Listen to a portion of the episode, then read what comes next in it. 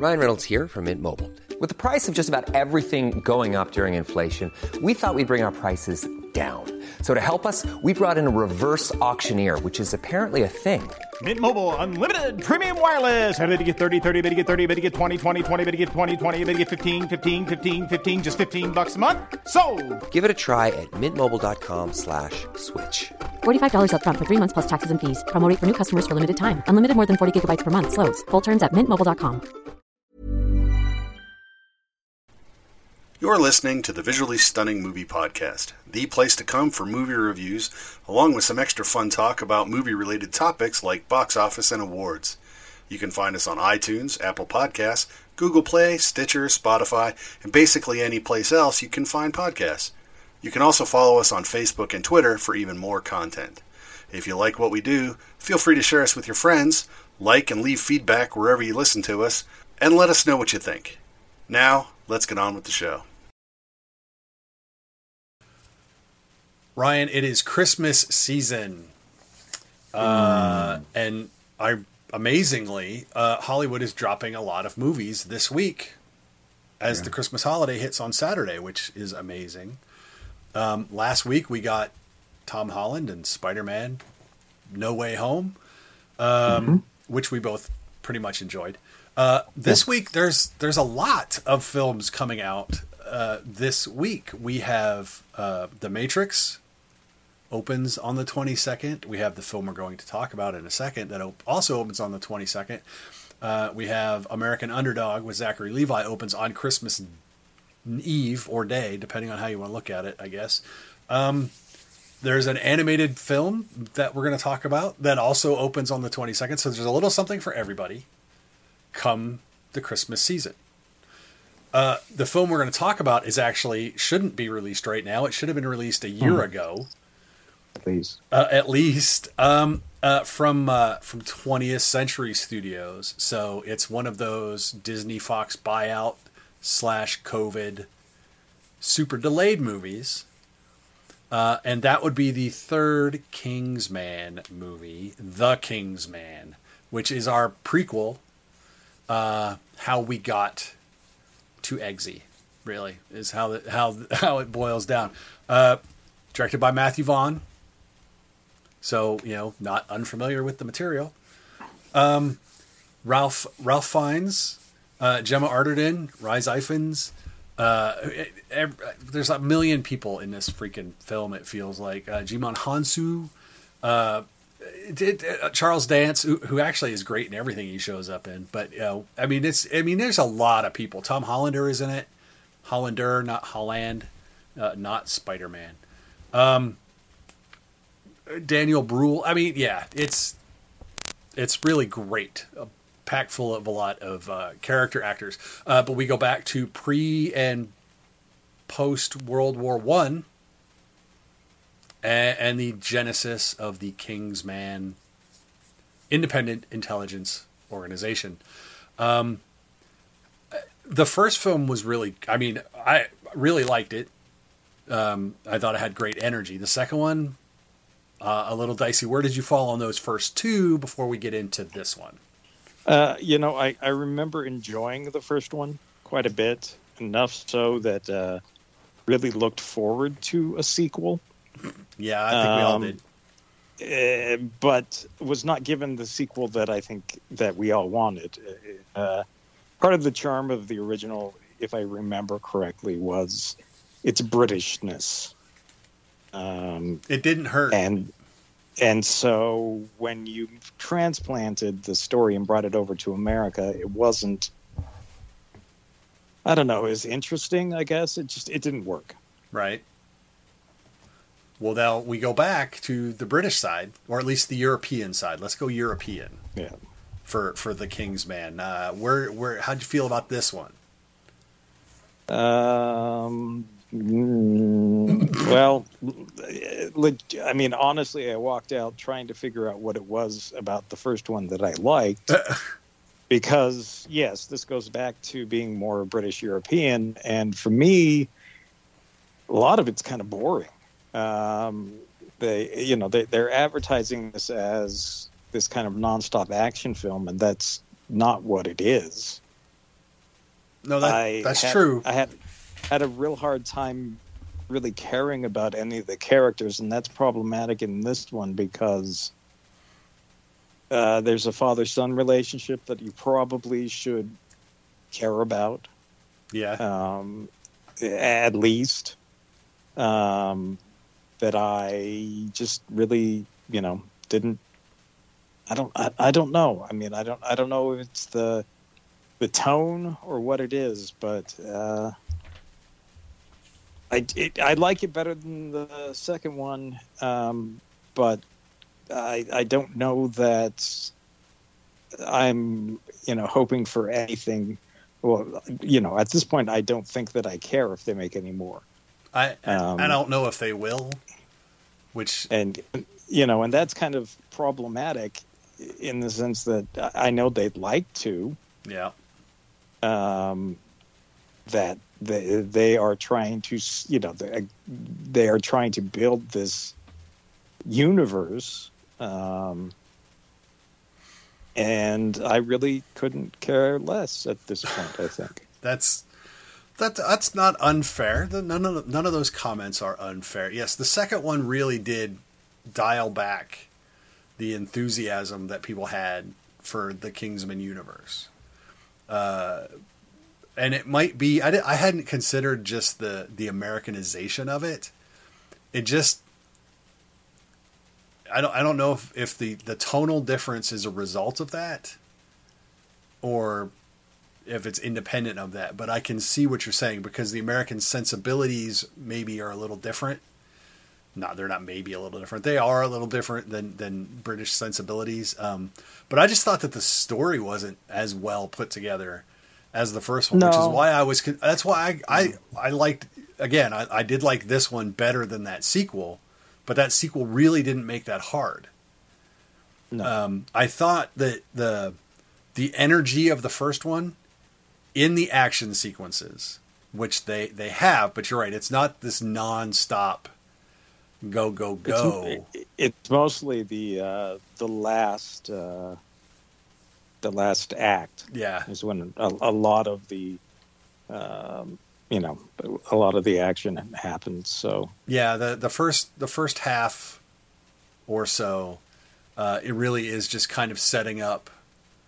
Um, the world that has to change to generate the Kingsman, and, and unfortunately, that that's a lot of father father son talky talk. Um, there's a lot of the politics because it does uh, draw on real world politics of the time yeah, to get Uh, these is- people into World War One.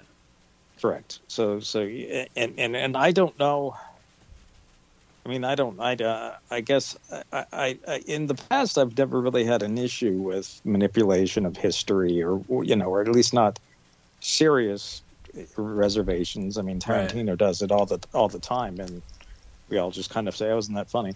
Uh, but I guess maybe there's a part of me that the, the and there's there was no way that that they could have foresaw this, but we're, we're living in a era where the rewriting of history is actually something that's taken place.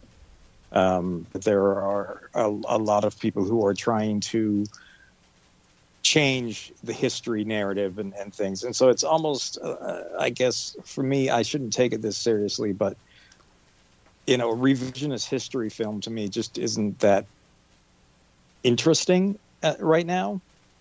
Um, you know, we've got enough conspiracy theories, and, and and this is this is you know really a movie about you know uh, a conspiracy theory and to a certain extent, and you know uh, shadow organizations, and it's it's nothing that you know we haven't seen before, but I guess I, I'm just not in the the mood or the place for it right now. Right. Um, it, it kind of just I don't know. I, I you know I don't know why it, it it bothered me. It didn't bother me a lot, but um, you know if I'm thinking about it, which uh, you know typically I, I don't think I would have. I think it would have been okay. Yeah, this is funny. Find a place in history and we squeeze in, and uh, uh, you know it, it, it's Doesn't- been done a Yeah, lot. it doesn't change the events. Well, so oh, okay, so if you okay, so if you want to look at it that way, then let's talk. Um, because I, I totally get what you're saying. about are we are they because they're not changing the history, the events. No, but they're, they're changing they're, maybe the motivations, the motivations of things. the events, and, and I and I, I, I get that. So let's compare that um, to something that to uh, to two somethings. Let's let's compare it to two somethings um, of the same that are closer to each other than they are the King's Man. Um, uh, Sherlock Holmes, Game of Shadows, sure, and the League of Extraordinary Gentlemen which basically are the same film. Yeah. Um, but they deal with yeah. they deal with people trying to start a world war. Now, neither one is expressly played for laughs, although they are both humorous. Correct. One more so than the other. Um, and they're both they're both built around completely fictional characters set in a real world. Now, does that make it different that the king's man and man we're really going really weirdly political in this really it deals with king george and the uh, you know uh, the german chancellor and the russian czar. Like three real people. So again does it does it matter that those are real people as opposed to completely fictional people? Does that make a difference in your head looking at it now? It might. I mean, uh, it's and I, I, guess you know, but I also think, okay, so how do I feel about you know the Watchmen? How do I feel about there's there's a lot of stories that that do this. Well, um, even well, even the Watchmen's a little different because the Watchmen creates a separate universe and moves with it. Tarantino has built his own universe. He doesn't play yeah. in history; he changes it and then runs his universe from the, that point. Sure. Whereas this does not. League of Extraordinary Gentlemen does not. Sherlock Holmes does not. Um, it keeps history the same and just deals in those margins. So right. I, I wonder if it's the realism of having, as actual characters in the film, three real people, but now ascribing to historical figures motivations yeah, and backstories. You know, and and to be fair, the the characterizations are pretty outrageous. Yeah, um, there's there's nothing really in this film that suggests that we should take any of that seriously. Right. Um, although the film does kind of take itself seriously. Um, well, I think I think that's part. I think that was part of the charm of the first one, is that everything was played straight.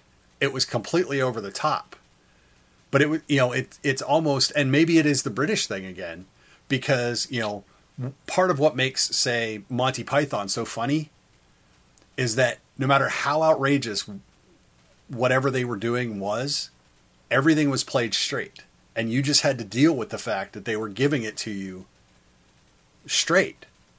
Yeah, you know what I mean, and and so I think that was part of the the the joy of the first film is that everything was played completely straight uh, and and the second one kind of lost that because then you kind you got poppy, and now you're in this, and again everything is played pretty mundanely, except that the situations are ratcheted up. But all of the action, I mean, you know, no one's winking at the camera. There's no, isn't this cleverly blown up? Yeah.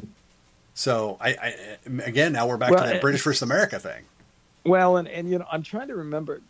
It's just Samuel Jackson was in the first one, right? Yep and and had it was just this crazy, outrageous plot, if I remember correctly. Yep.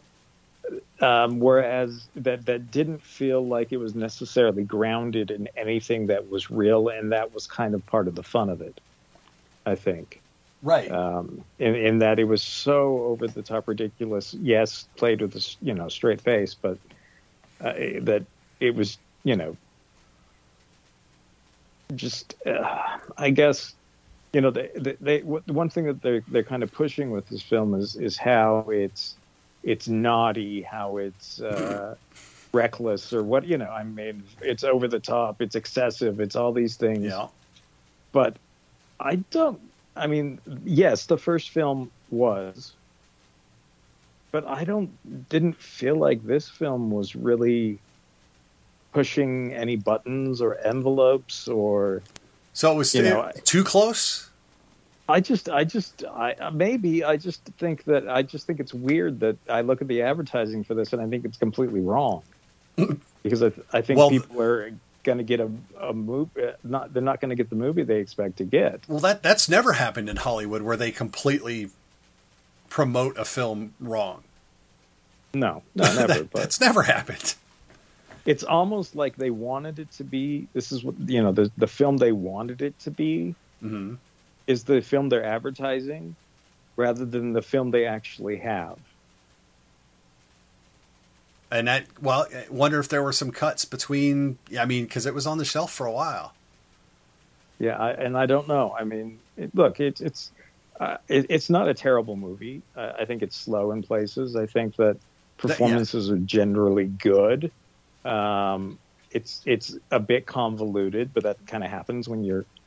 uh, It's trying to oversimplify history. I think Yeah. to a certain extent. Um, there's there's something fun about this idea of this Scotsman who wants to take over the you know I mean Yeah. that is so bitter and I mean it's very that that is a very you know uh, United Kingdom thing um, Yeah. the Scottish versus the, you know England and and whatnot so it, it, there's some stuff there that probably works okay Mm. but it it just wasn't. I mean, I, for me, the film needed to be more of an adrenaline rush, I guess. Again, that's kind of what they're selling in the advertisement, Right. But it, it really wasn't that. And I, I don't know. I mean, I just, uh, I mean, I, I, I hate to say, I, I'm feeling indifferent to a lot of stuff right now. Um, Fair enough. That, and it and, happens. uh, yeah, and, and I, but I hate it because it's hard to, you know, I, the film just didn't really work for me. Um, you know, the, the the Kingsmen don't come together really until the very end of the film, which is fine. right. Um, which which is you know uh, totally fine, but I don't know. I mean, as far as prequels go, I, I, I have to kind of say, do I care? Do I do I care how this organization was established? And now that I know why and how, and I'm still not sure that I care. Fair enough. You know, part actually part of my problem watching this was was that I was comparing too many scenes to 1917. Uh, Oh, well, that yes, okay, uh, so bad, Sure. bad timing. Uh, which and you know I loved 1917. So, Yeah. uh, but no, I, I so I, I think I like this a little more than you did. Like I said, I I, I think it's closer to the to the original than the sequel was. Um, I mean, but that that original was just so unexpected. Well, uh, yeah, and I think that was the kind of the charm of the original one. Is I think in the first few minutes, don't, doesn't someone get sliced in half? yeah, and heads explode and there's that scene in the church if i Yeah. remember Yeah, correctly yep. that's just absolutely crazy so i I think part of again I, I think that's the movie they're advertising but that's not the movie that was made um, or at least that's not the movie that's going to be in theaters. Yeah, yeah. So, I, you know, I, I, I, so, you know, whatever lightning in the bottle that you know they they had for the first film, they they've kind of just haven't been able to replicate the whatever the formula was. They Yeah. just haven't been able to capture it again. All right. Well, so so that puts you in the the indifferent camp.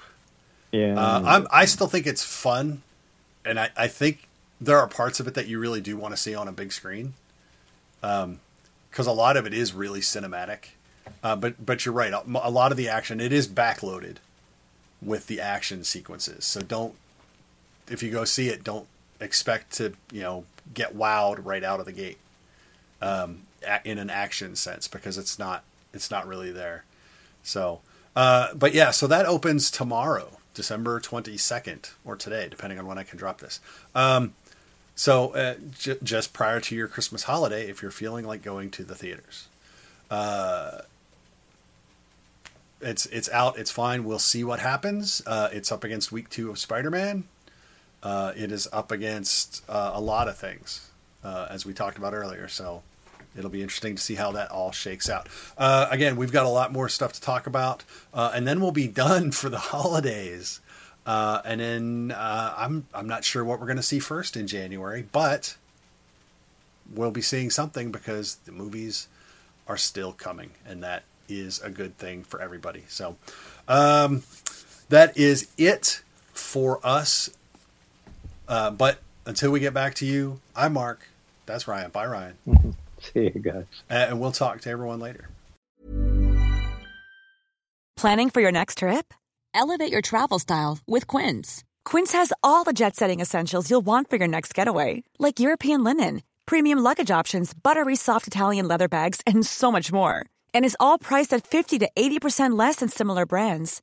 Plus, Quince only works with factories that use safe and ethical manufacturing practices. Pack your bags with high-quality essentials you'll be wearing for vacations to come with Quince. Go to quince.com slash pack for free shipping and 365-day returns.